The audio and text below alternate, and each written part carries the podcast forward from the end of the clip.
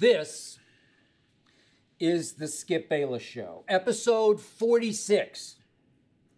This, as always, is the un undisputed, everything I cannot share with you during the two and a half hour debate show that is undisputed. Today, I will tell you why college football has always meant so much to me and why it has always driven me so crazy. I will tell you how once upon a time I won an all expenses trip to the Bahamas by picking college football, and it was sheer luck. I will address my Cowboys. I will address Brady before answering a hot batch of your questions. I will review Violent Night in honor of Christmas, and I will finish with the treadmill accident I suffered while trying to text my brother Lil Wayne a Merry Packer Christmas. Bad idea. But first up, as always, it is not to be skipped.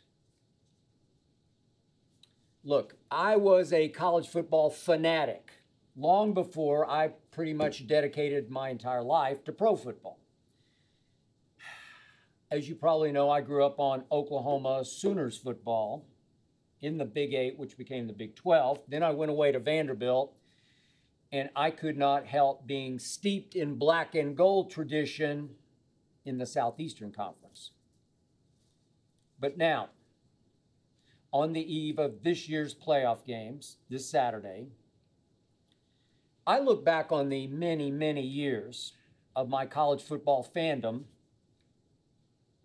and I can't believe what I put up with.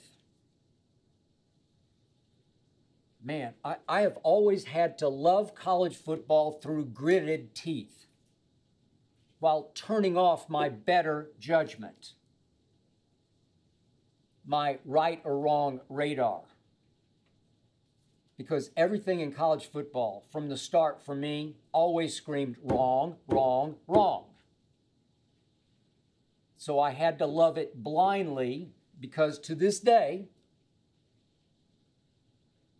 forgive me, but I, I believe the Oklahoma Texas game, and I went to many of them, at the State Fair of Texas in Dallas, played in a cotton bowl before almost 100,000 fans, evenly split right down the middle between Oklahoma Red and Texas Orange is still the greatest spectacle in all of sports. If you haven't experienced this spectacle, you better at some point on your bucket list. And if you have, you know what I'm talking about. And I also believe that the 1971 Oklahoma Nebraska game in Norman, which I attended, is still the greatest game I ever attended or covered or sat firsthand and watched. I wrote about it for foxsports.com a year ago. So when it comes to tradition and pageantry, nation gripping games in quaint rural locales, the NFL can't compete with college football. And trust me, I've been to all of these small town Valhallas from College Station to Waco to Lubbock, to Tuscaloosa, to Starkville, to Oxford, to Knoxville, to Lincoln, to Columbus, to Ann Arbor, West Lafayette, from Clemson to Eugene to Tallahassee to Pullman. I've been to Pullman. I have covered games in all these places. I know them all. I know all the historical hot spots in college football. So I get college football and I don't get it. Here we go again. Ladies and gentlemen, it is lunacy that four playoff teams that we will watch Saturday have had to wait an entire month to play the biggest games of the college football season. Yet everybody annually just shrugs and figures, oh, well, that's just the way it is and always has been. What? C- can you imagine the outcry if the National Football League suddenly announced we have to wait a month between the conference championship games and the Super Bowl? Can you imagine the gnashing of teeth? I used to be told that back in my newspaper days, well, these quote unquote student athletes need time to focus on finals. Baloney. I knew that explanation probably played well in the heartland of America, in the hinterlands of America. Studies come first for these fine young men. But you know, and I know, this is a billion dollar business. And obviously, its powers that be wanted its biggest games in and around the New Year's holidays. But w- wait a second, a whole month off? In some years, it's been more. It's been five weeks between regular season's end and big games, bowl games, playoff games. What? What a great way to cheapen your product. Momentum be damned. Peak execution be gone. Late season fitness, take a holiday. It's almost like our four playoff teams are, are starting a whole new season like this year now feels like it was actually last year. Who knows what to expect early in these playoff games? Because trust me, the coaches don't know what to expect. The rust factor has to be worse than what happens to snowbelt cars. Four weeks off? It's madness. I'm not talking about March madness, I'm talking about December, January madness. But who's complaining? No, nobody's complaining.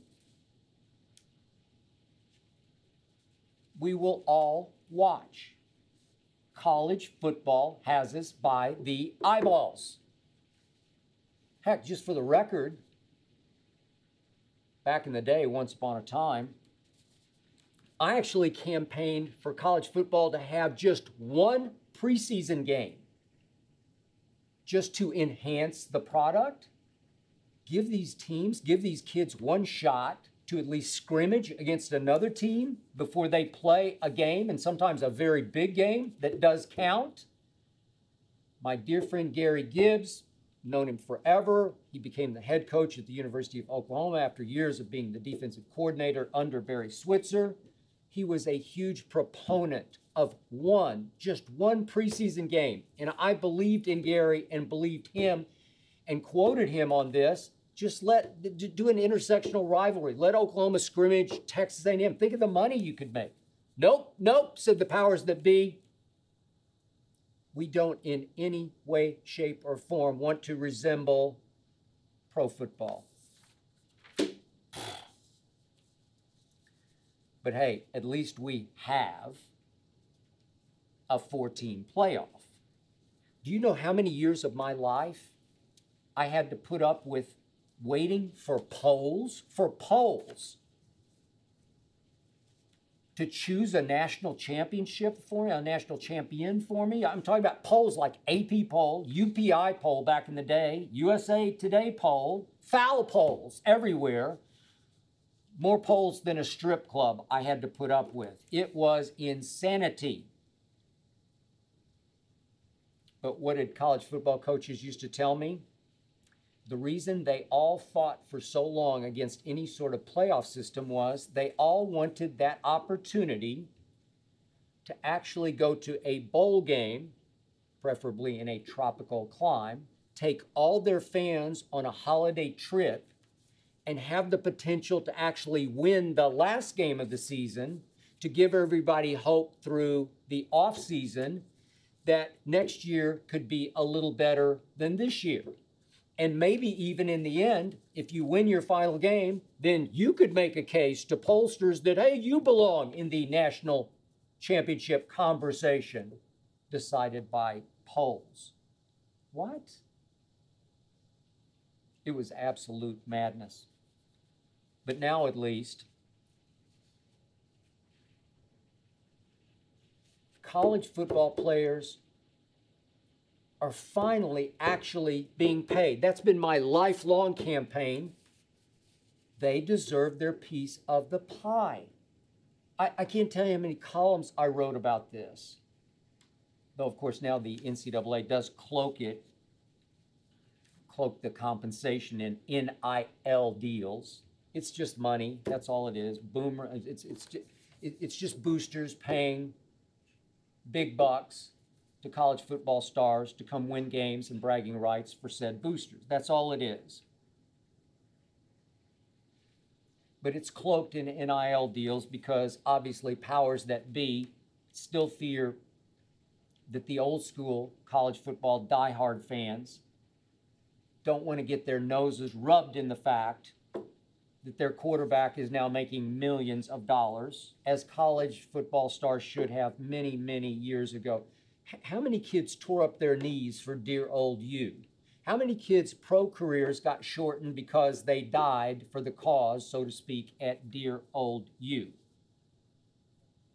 Biggest story of 2022 to me was the freeing of college football players, the paying of college football players getting market value, and finally having the ability, like coaches always have, to move, to change teams if they don't like where they are, to take a better deal elsewhere by exiting stage right, right through the portal.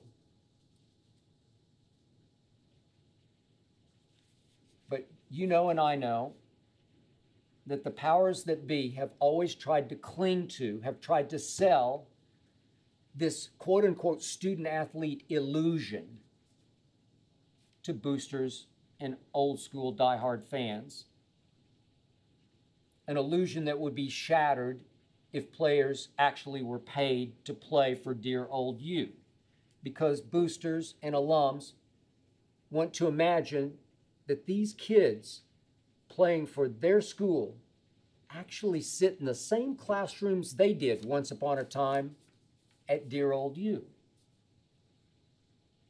At least these hip hip hypocrisy days are gone. What days I went through fighting for this. What days I went through covering the pay for play scandal through the 1980s that brought the death penalty, the NCAA death penalty, to Southern Methodist University, SMU in Dallas, where I was the columnist for many years.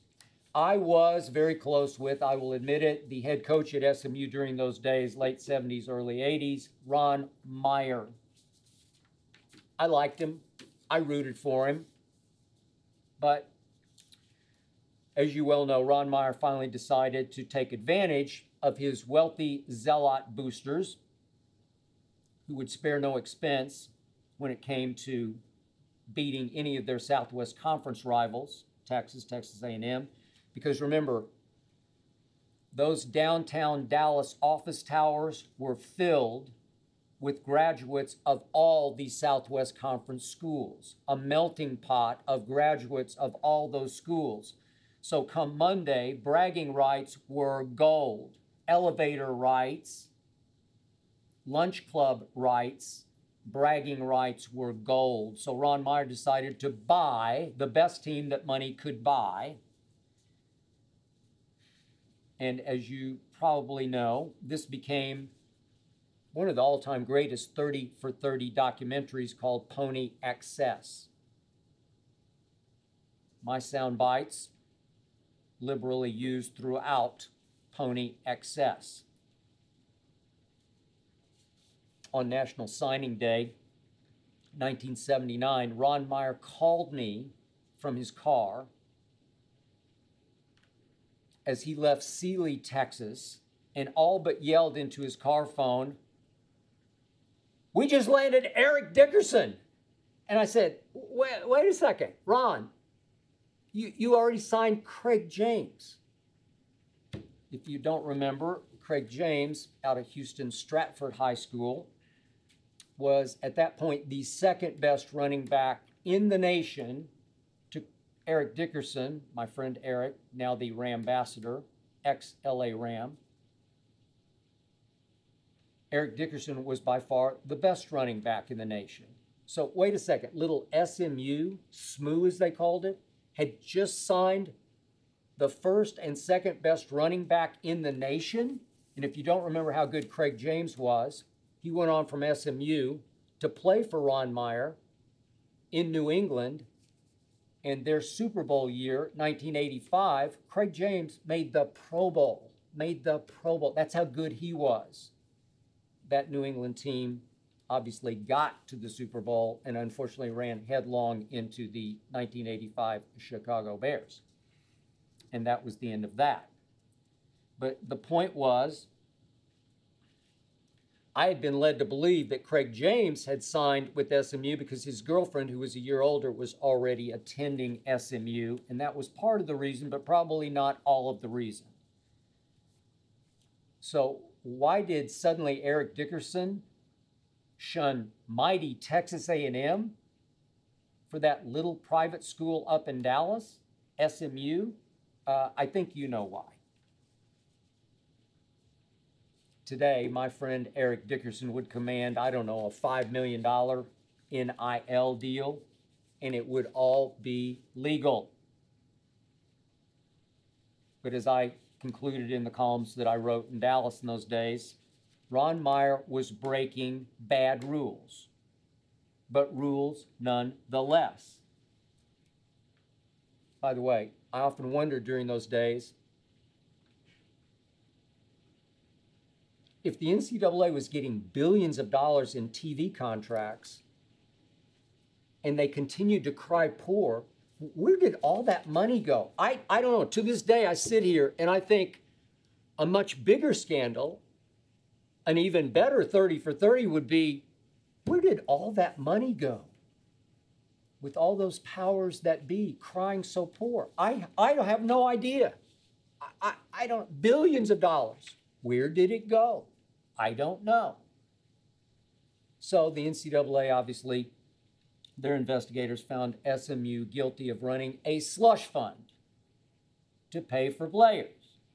The same kind of slush fund my Oklahoma Sooners ran all through the days of Bud Wilkinson, the post World War II days, when my Sooners won 47 straight games, a record that will never ever be touched or broken. Today, slush funds, quote unquote, are just fine. They're perfectly legal, thank God, and Knute Rockne. And by the way, Ron Meyer back in those days, he hit the trail one step ahead of the NCAA law by becoming the head coach of the New England Patriots in 1982 in pro football, where Ron probably belonged. And now, as I mentioned, student athletes, quote unquote, can finally do exactly what those coaches have done. They can hit the transfer portal, as basically Ron Meyer did, and leave for a better deal. Thank God and Bear Bryant. May he rest in peace. In the first few years after I graduated from Vanderbilt University, I wrote a couple of times that I didn't really care whether my school Vanderbilt had Division 1 sports in football, basketball, baseball because to me, and I still believe this with all my heart and soul, Vandy is the greatest university in this land certainly changed my life and made my life. But my point was hey, it's the only private school in the SEC. So, so why do we need athletes who would never ever choose to go to Vanderbilt in the first place sign with us as almost mercenary football, basketball, or baseball players and represent our school on athletic teams? We don't need that. We can stand on our own two feet. We're an academic school. We're, we're the greatest of all college experiences. But obviously, athletics are a vital part of that college experience. Some of my fellow alums took issue with me because they live and die for Vanderbilt sports. And as I grew up, as I grew away from my college days in Nashville at Vandy, I found myself rooting like crazy for Vanderbilt sports, for the teams, and for the ex players playing professionally in football and basketball, and especially baseball. And I started thinking, hey, they're, they're sitting in the same classrooms that I sat in at Furman Hall and Old Science. They're right there in those same chairs. Maybe not. But I like the illusion of it. I like the thought of it. And talk about degree of difficulty. Man, it's hard to get in Vanderbilt, even for an athlete, even if we make some exceptions. And it's even harder to stay eligible at Vanderbilt. So our degree of difficulty is through the roof of Furman Hall.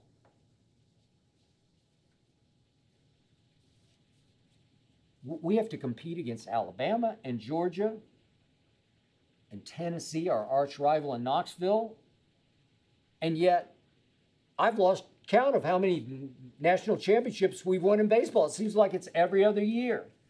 In my days of rooting for Jay Cutler, as many issues as he ultimately had on and off the football field, my days on cold pizza in 2004, 2005, saying again and again on the air, we got a quarterback at Vanderbilt and getting laughed at on live TV, getting scoffed at. And then watching Jay Cutler lead the Chicago Bears all the way to a home NFC championship game. I know it didn't turn out well, but he did that in pro football. Jay Cutler made me look like a genius being true to my school because of all geniuses, Mike Shanahan traded up in that draft to snatch Jay Cutler with the 11th overall pick, one behind Matt Leinart, the Heisman Trophy winner. I bragged about Jay Cutler because I had bragging rights. And I brag about Casey Hayward and Zach Cunningham and Ke'Shawn Vaughn I could go on and on talking about players in pro football right now out of my school. I could go on and on about Darius Garland in the NBA out of Vanderbilt University.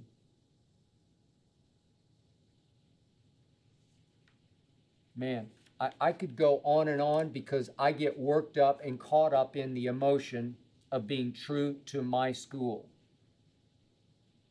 It's just part of the college football, basketball, and baseball experience. So, yes, I cannot wait to watch Michigan play TCU and Georgia to play Ohio State. I'm picking Georgia to win it all. It's not out on the limb, it's chalk. But I do root for Stetson Bennett IV because he's the greatest college football story you could ever imagine. He is college football. He walked on at Georgia. He had to leave to go to junior college because he couldn't make it. And he returned to Georgia and finally broke through and started for two years. He's 25 years old, is Stetson Bennett the fourth. He's five feet 11 inches tall. And heavens to Rockne. I, I made the case on Undisputed. I thought he deserved the Heisman. He was sensational this year. It's hard to play quarterback. It's hard to play quarterback for a team that's expected to win every game. And he got them home again and again and again with big play after play after play. That's college football. In the end, on Saturday, I will forget that these teams had to wait a whole month to play each other. That's just college football. Bula bula, bula mula. Two quick asides before I continue. Number one, I'm going to double down, triple down, quadruple down, whatever down, deca down over the fact that I've been telling you again and again and again, probably to your distraction. These Dallas Cowboys will make the NFC Championship game. Book it. Done. They're just a little better than the Eagles. And if necessary, they will beat the Eagles in Philadelphia with Jalen Hurts at quarterback if necessary. Because this team is loaded with firepower and star power.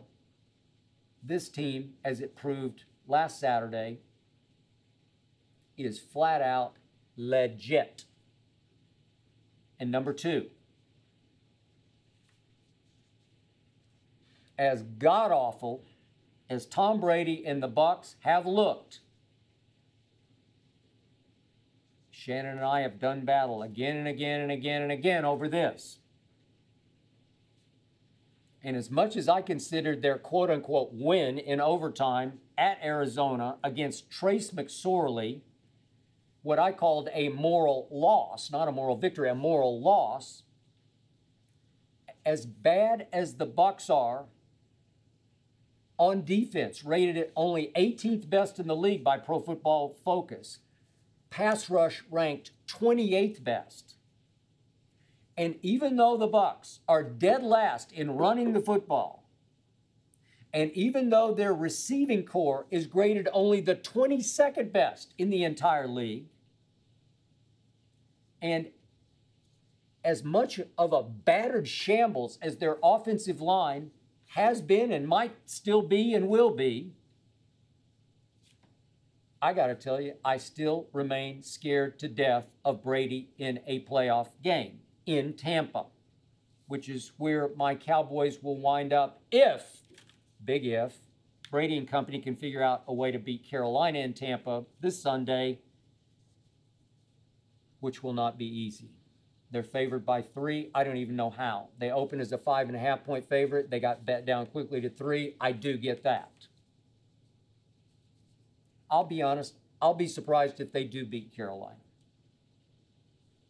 But I'm telling you, one more time, there's still one man in sports I do not bet against, especially late in close games, especially, especially, especially in playoff games. Right now, as a Cowboy fan, I fear Tom Brady more than I do the Philadelphia Eagles or the San Francisco 49ers. That is a fact. Now, one quick clarification on Brady because it's come up, up, and up again. I do not support Tom Brady on Undisputed because I like him off the air. I do not know Tom Brady. I've never communicated with Tom Brady, never spoken to him by phone, never texted with him, never done nothing of the like.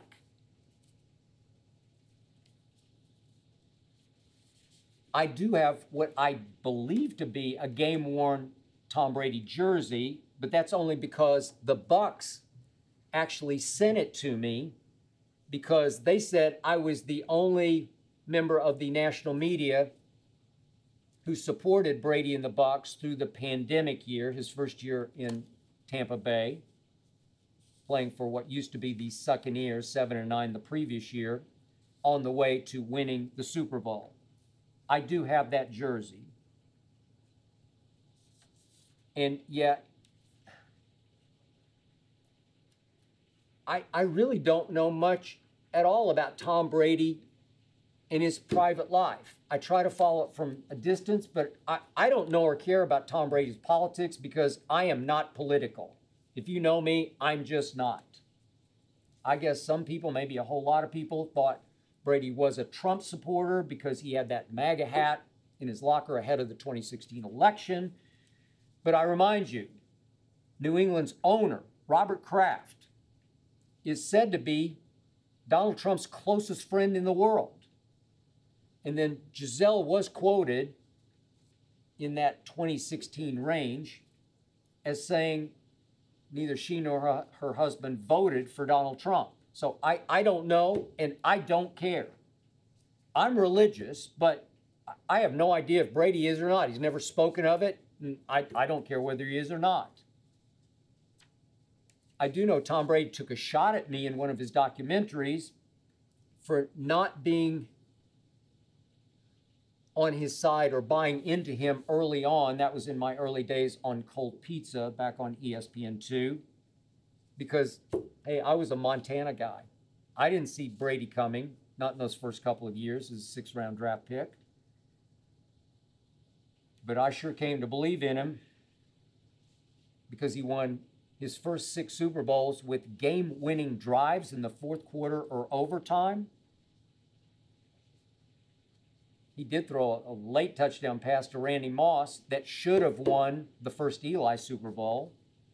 He did throw for a playoff record, not a Super Bowl, but a playoff record, 505 yards and put up 33 points in that 41 to 33 Super Bowl loss to Nick Foles. Tom Brady's simply the clutchest player and the greatest leader in NFL history. That's all I know about him and all I care. But I guess the deepest reason I defend Brady is that if you know me, I'm most intrigued by rare, by humans and by players, football players who shatter the mold, who prevail their way. I love Jalen Hurts. I don't like the Eagles, but I love Jalen Hurts because so many people didn't. Jalen Hurts is a rare leader, a rare playmaker who has turned himself into a Pro Bowl thrower of the football. Jalen Hurts is a rare human with rare football character and backbone. That's why I love him. That's why I'm attracted to loving him. You know what Tom Brady was. He was a sixth round draft pick who ran the ugliest 40 yard dash in the history of the combine. And yet, Tom Brady is Michael Jordan in sheep's clothing. That's why I'm attracted to defending and supporting him. so many Brady haters out there still don't get what a cold blooded football killer Tom Brady is, especially late in close games. He's done it this year at age 45. Go look at what he did to New Orleans twice their arch rival, his nemesis within the division. Look at what he did late in those games. Go look at when the Rams were still the Rams. Go look at what he did late in that game. Go look at what he did to the Packers late in that game. Go look at the two late drives against the Saints. Endless drives with no room for error, and he doesn't make errors in those drives. I mean, heck, as much as I hated what happened on Sunday night at Arizona, once he got the ball in overtime, Brady went six for six. Game over. It's just what he does, who he is. Does he ever make that one spectacular walk-off? Nope, he doesn't. He has no spectacular about him. And most people see him and dismiss him because he is so corny and so cliched and so all shucks and so gee whiz off the football field. They just can't compute what he is when he turns into Psycho Tom on the field. That's why I defend Brady against the Brady haters. Not because I have an ounce of love for Tom Brady off the field. I don't.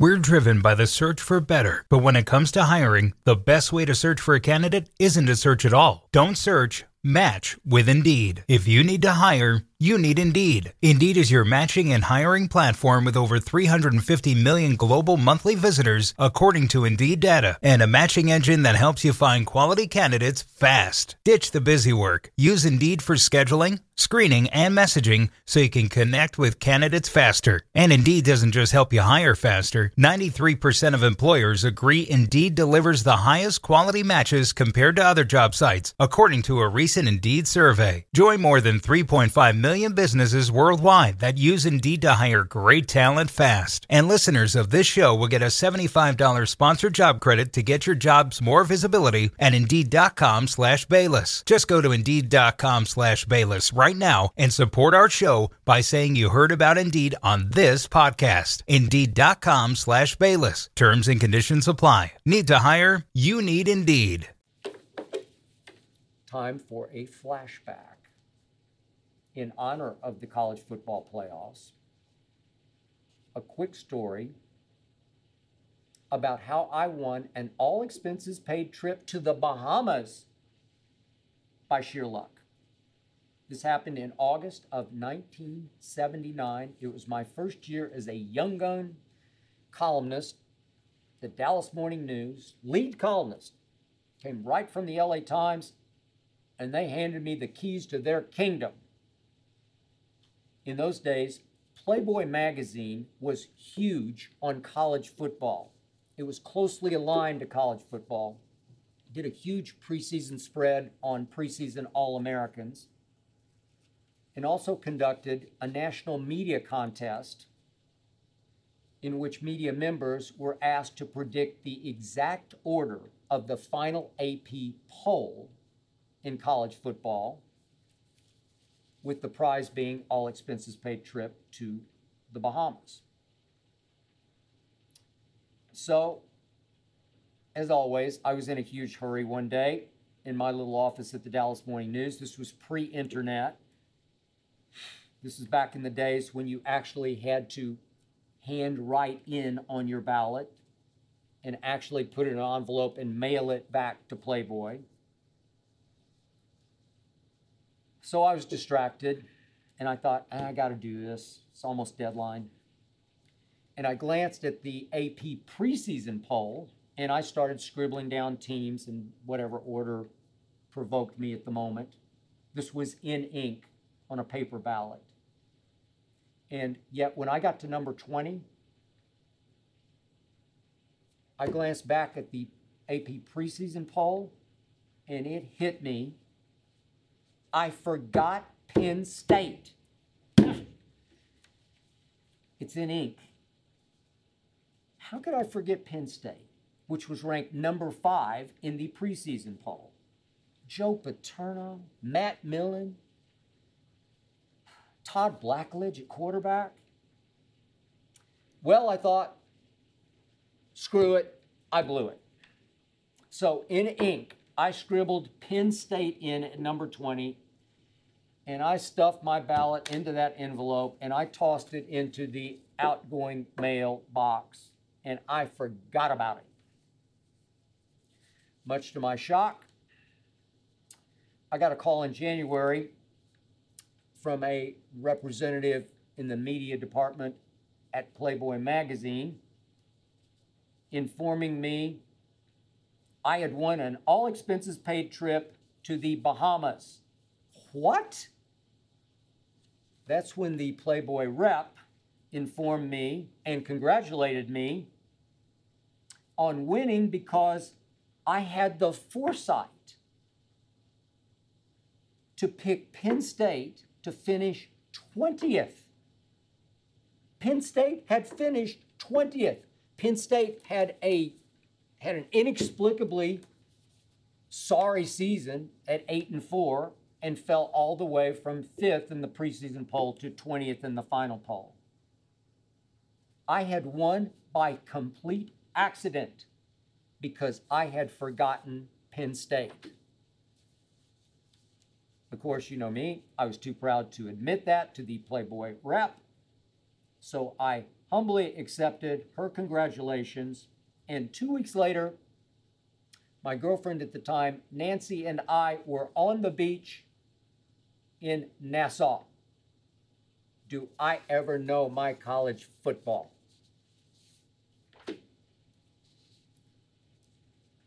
A question from you, from Nils from Texas. Have you ever lost your voice before having to do Undisputed? Good question, crazy story. It did happen once, Nils. My first year in New York on cold pizza. which, as you might know, ultimately moved from New York to Bristol, Connecticut, became First Take. But once upon a time, one wintry day, I got sick. And I guess it's the first, and I hope I'm knocking on wood here, last time in my life I lost my voice. Night before show, maybe a Wednesday show. But I, I felt fine. told my producers I, I still want to do the show. My debate partner at the time, you might remember, was Woody Paige, who was known for doing some occasional shtick and skits, such as Professor Screwloose, a name that I actually gave to that character that Woody played as the nutty professor.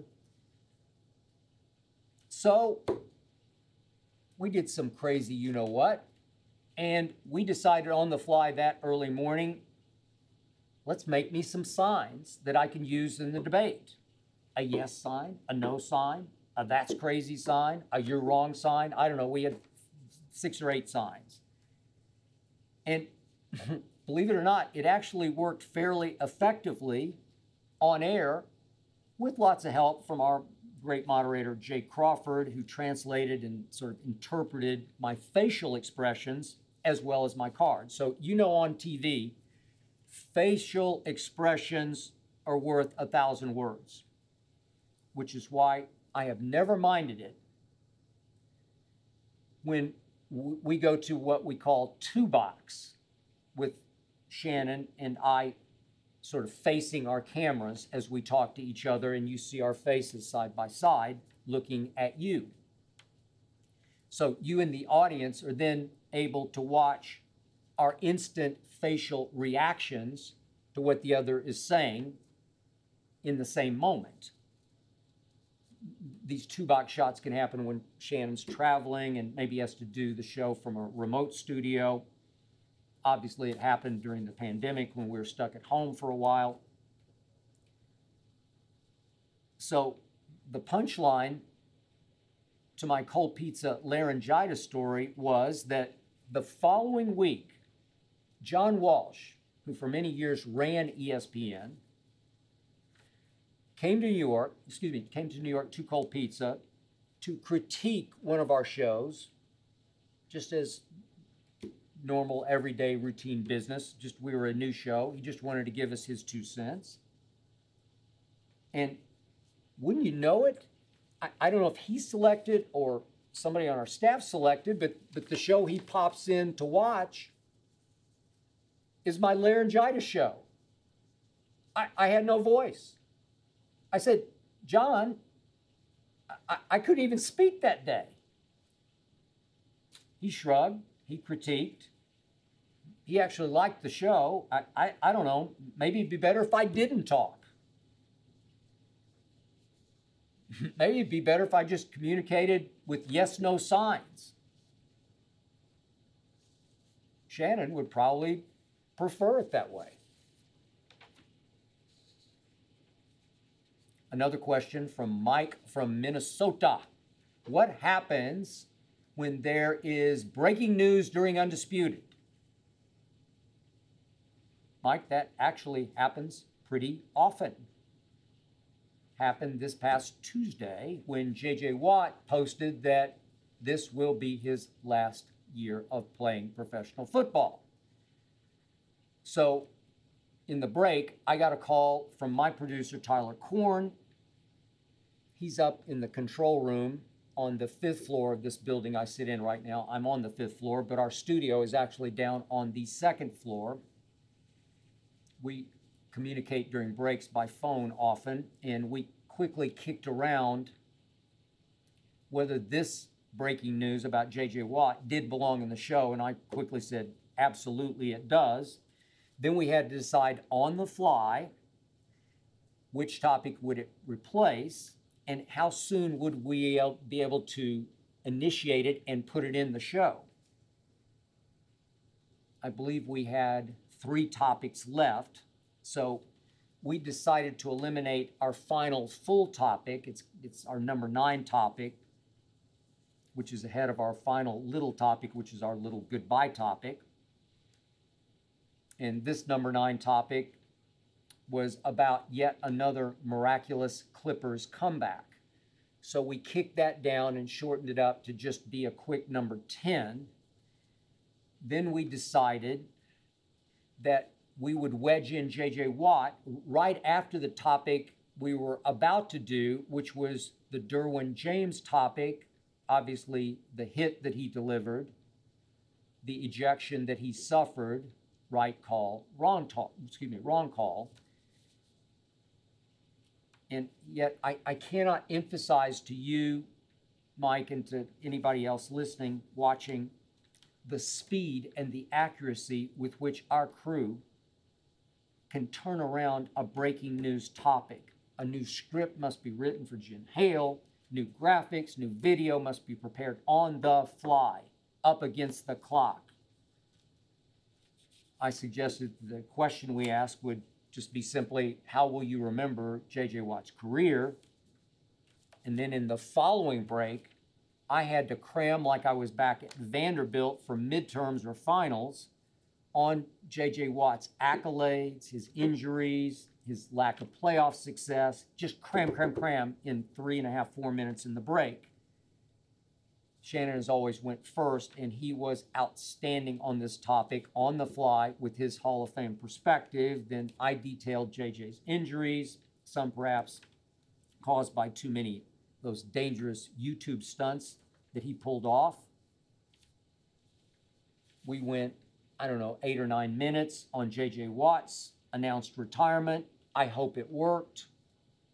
For sure, I was very glad we tried it and very proud that at least we thought we had pulled it off on the fly.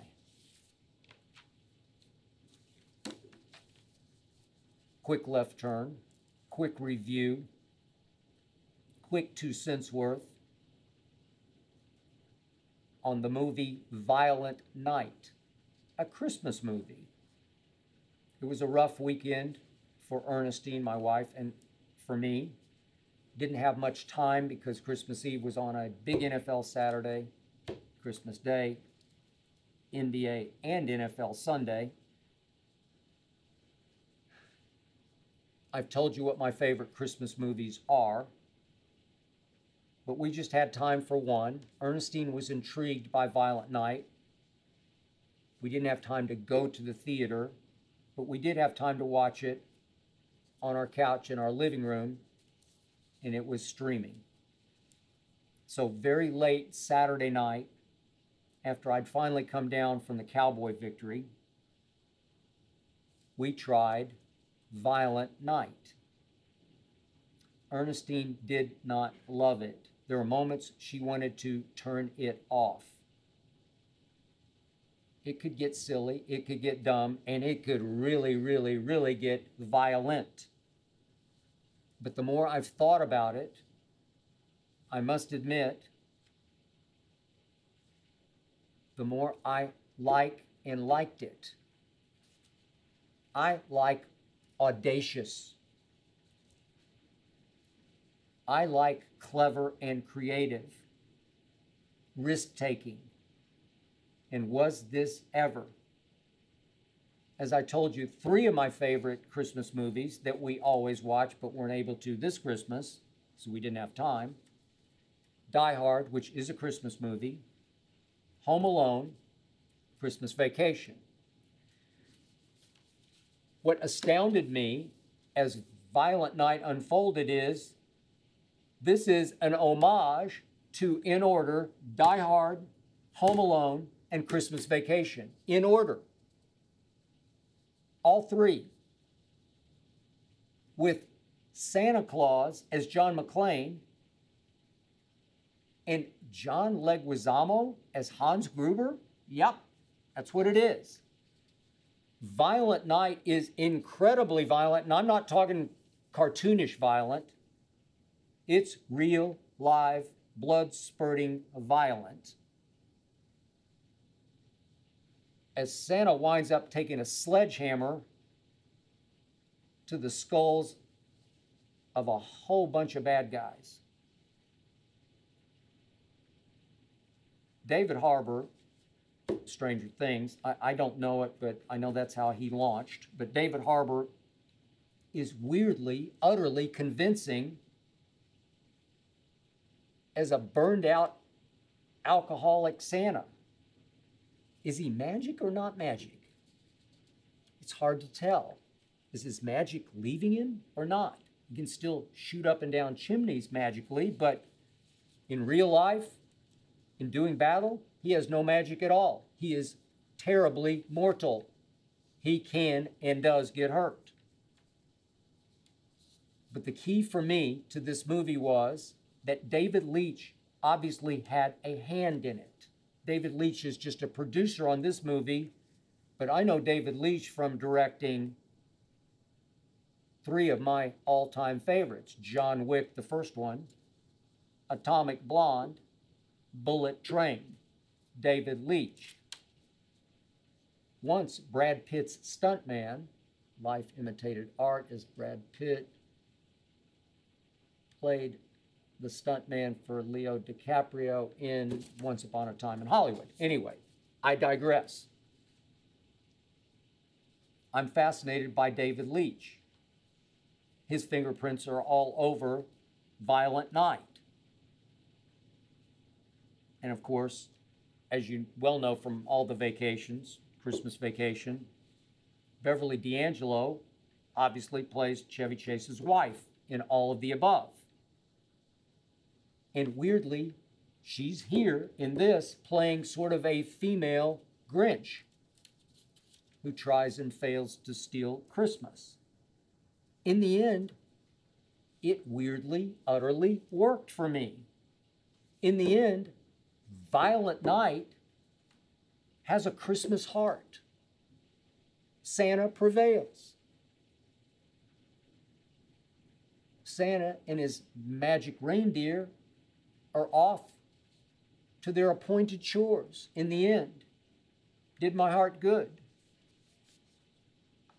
I can't help myself. I give Violent Night a B plus. Forgive me, Ernestine. Back to your questions. Back to Robert from New York. What happens when you have to go to the bathroom during Undisputed? Now, there's a question I've never been asked. The truth is, Robert, not once in my 19 years of doing daily live TV shows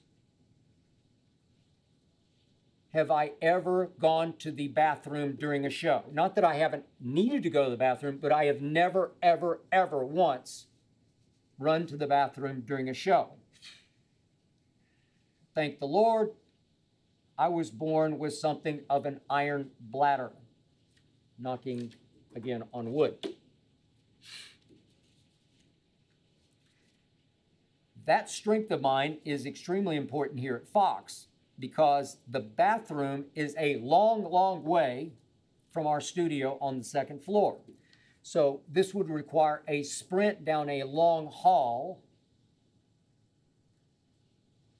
and a sprint all the way back down that long hall to make it back to live TV in three and a half or four minutes that we get during a break. Needless to say, while you would actually be in the bathroom, you would have to be pretty quick on the draw to make it back in three and a half or four minutes.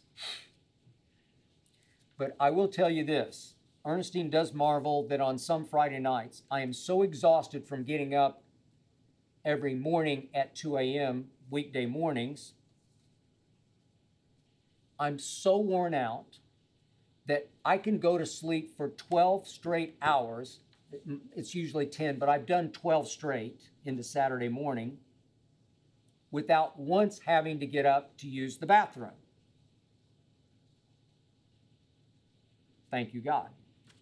But obviously, the last thing I do before every show that I've ever done, every single morning, is to hit the head. And because I'm constantly hydrating during the show, because I do sweat, because Shannon makes me sweat, The first thing, the very first thing I do when the show is over, to use Ernestine's word, I pee. I'm talking about long pee. Another question from Daniel from Salt Lake City. What other podcasts do you listen to besides your own? Interesting, Daniel. Please don't take this the wrong way. Please don't take this as being holier than thou or in any way condescending or above it all. But, Daniel, I do not follow anyone on Twitter or on any other social media platform. And I do not listen to any other podcast. Why not? Because I do not want anyone else thinking for me, influencing my opinions, reshaping my point of view. I never ever, not since my first year on Twitter, but I these days I, I never ever read any of my Twitter ats or mentions, responses, because I don't want to let Twitter infiltrate my psyche, make me second guess myself, or, or redefine my original instincts. Trust your instincts. Trust that little voice in the back of your head. I don't want to be a Twitter prisoner. Trust me, I've watched so many, too many media careers wrecked by media stars reading and taking to heart what they're saying about said star on Twitter. It's usually what four or five people. People you don't know, you have no idea where they live or who they are, what they're saying about you. You let them define you. My opinions, for better or worse, are strictly, completely, authentically my opinions. Unfiltered, unadulterated, untouched by external influences. I sit up night after night watching game after game, Saturday after Sunday, game after game, thinking in the back of my skull, what is really going on here? I want my opinions to remain completely me, completely pure. Really, the, the only human I ever talk sports with is my brother Lil Wayne because trust me, he is a sports savant. He stimulates my deepest sports thoughts, which leads to today's final story. On Christmas Day, I posted on Instagram a picture of my skinned up knee with just a little bit of explanation about what happened to said knee. If you allow, I now will provide full detail about what could have, maybe should have been far worse than it actually turned out to be, which was still pretty bad. As I've mentioned before, I do do one hour of cardio exercise every single day. That's running on the treadmill, occasionally running outside, and sometimes riding an upright stationary bike inside. Never miss one hour every single day. Weekends are actually the opposite of off days for me because Saturday I go pretty hard on the treadmill, and Sunday is my all out run day on the treadmill. Sometimes outside, but mostly on the treadmill. I try to break my record every Sunday for how far I can go in one hour on the treadmill, which is usually a little over six treadmill miles.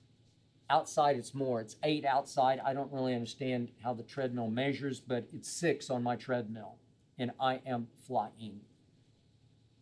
So, of course, this past Sunday fell on Christmas Day, which meant that that Sunday was business as usual on the treadmill. So after Ernestine and Hazel, our little Maltese, and I had our quote unquote Christmas, it was abbreviated. We exchanged our gifts and our cards. I did continue watching Packers at Dolphins while I stretched in preparation for my hardest run of the week on the treadmill. And yes, by the way, the game did stay on with no sound through our gift and card opening. Ernestine said, Does it have to stay on? I said, I warned you. There's only one TV in our living room, or I would have had on at the same time LeBron at Luka, also without the sound. Yet, just for the record, in my career, I cannot remember a more messed up Christmas Eve and Christmas Day than these two because of the heavy NFL slate on both days, including the biggest game cowboy wise of my year, obviously on Saturday. And because Christmas Eve fell on Saturday and Christmas Day on Sunday, I, I got no day off for Christmas. I pretty much got Scrooged. So I finally got on the treadmill, maybe mid third quarter of Aaron Rodgers at Tua. And as quickly as my body and psyche could take it, I kept pushing the button up, up, up, up, up towards seven miles per hour, which is usually about my top speed. There'll be some times at, at the end of the run, maybe the last five minutes, I'll try to push it up to 7.2 or 3 if I'm feeling really good. But for me, 7.0 is flying. I try to reach that speed maybe 15 minutes into the one hour run, and I try to hold on for dear life, which, trust me, is no fun until it's over. Then it's really fun. Until then, it can be torture, as you probably know. I usually fare better psychologically when I have a game to watch as opposed to just some random movie that I might flip around on and might or might not hold my attention. But I can get lost in a game, especially games of magnitude like last Saturdays and Sundays. So, Sunday, as I got faster and faster, I was flipping back and forth between Packers and Lakers. Just one TV there in my little TV room, TV nook, exercise nook and I was increasingly in awe of how hot the Mavericks got in their 51 point third quarter and how not Tua got in his third quarter as he went haywire and threw three second half interceptions. Now it sounds like he was concussed.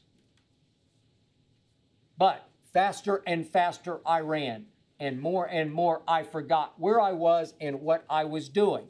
Quick aside Ernestine and I always exchanged, excuse me, exchanged gifts with Lil Wayne.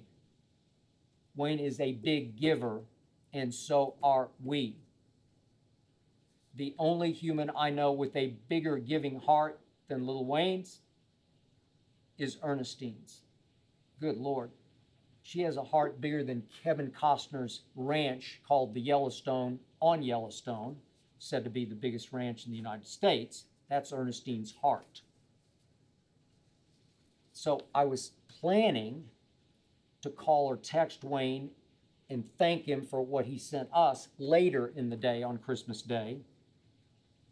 But when the deed was done in Miami, I knew that by far the best Christmas gift that Wayne could ever get was that Packers victory that kept, obviously, Green Bay's hopes alive in the wild card race. So I decided on the fly to try texting Wayne congrats while I was running from the phone that was resting on my treadmill console. Really bad idea.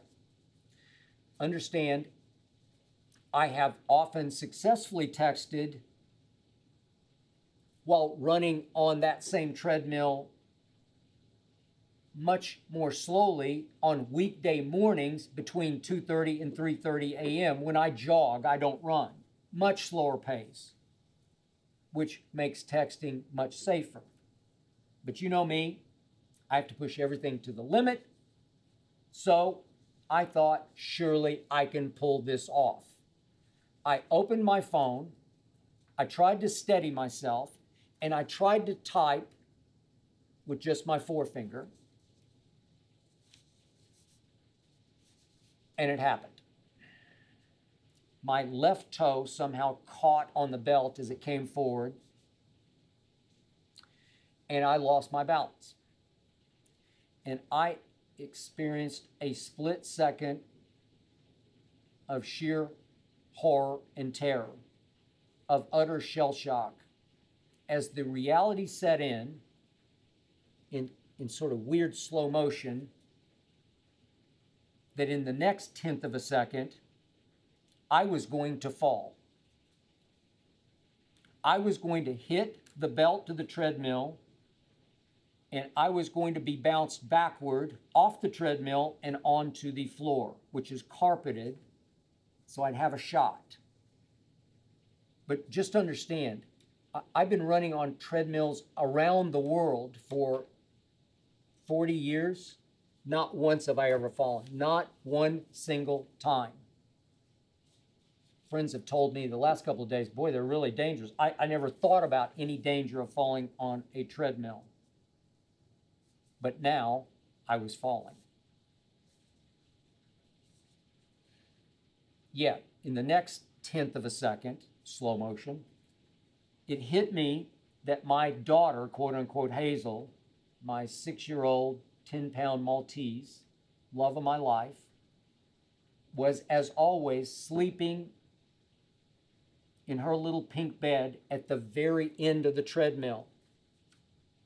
Every time I set foot on the treadmill, she follows me right to it. She gets in her bed and goes to sleep.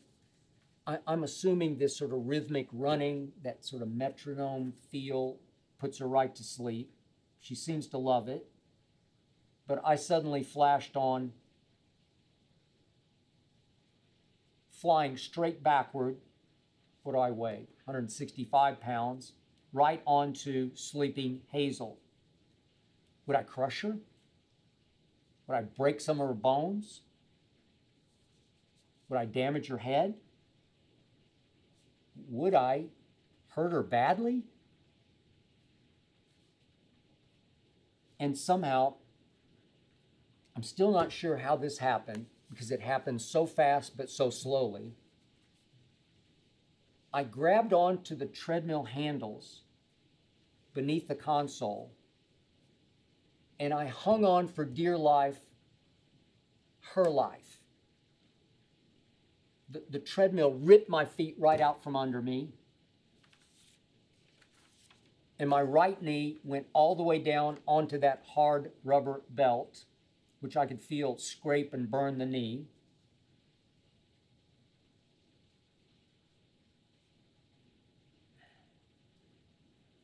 I felt both my feet flying backwards I could feel my left knee, the opposite knee, wrenching underneath me, but it did not go down and get burned. And yet I hung on with all my might until I don't know how this happened, but I somehow pulled my body weight back up because it helps that I do lift, never miss a lift.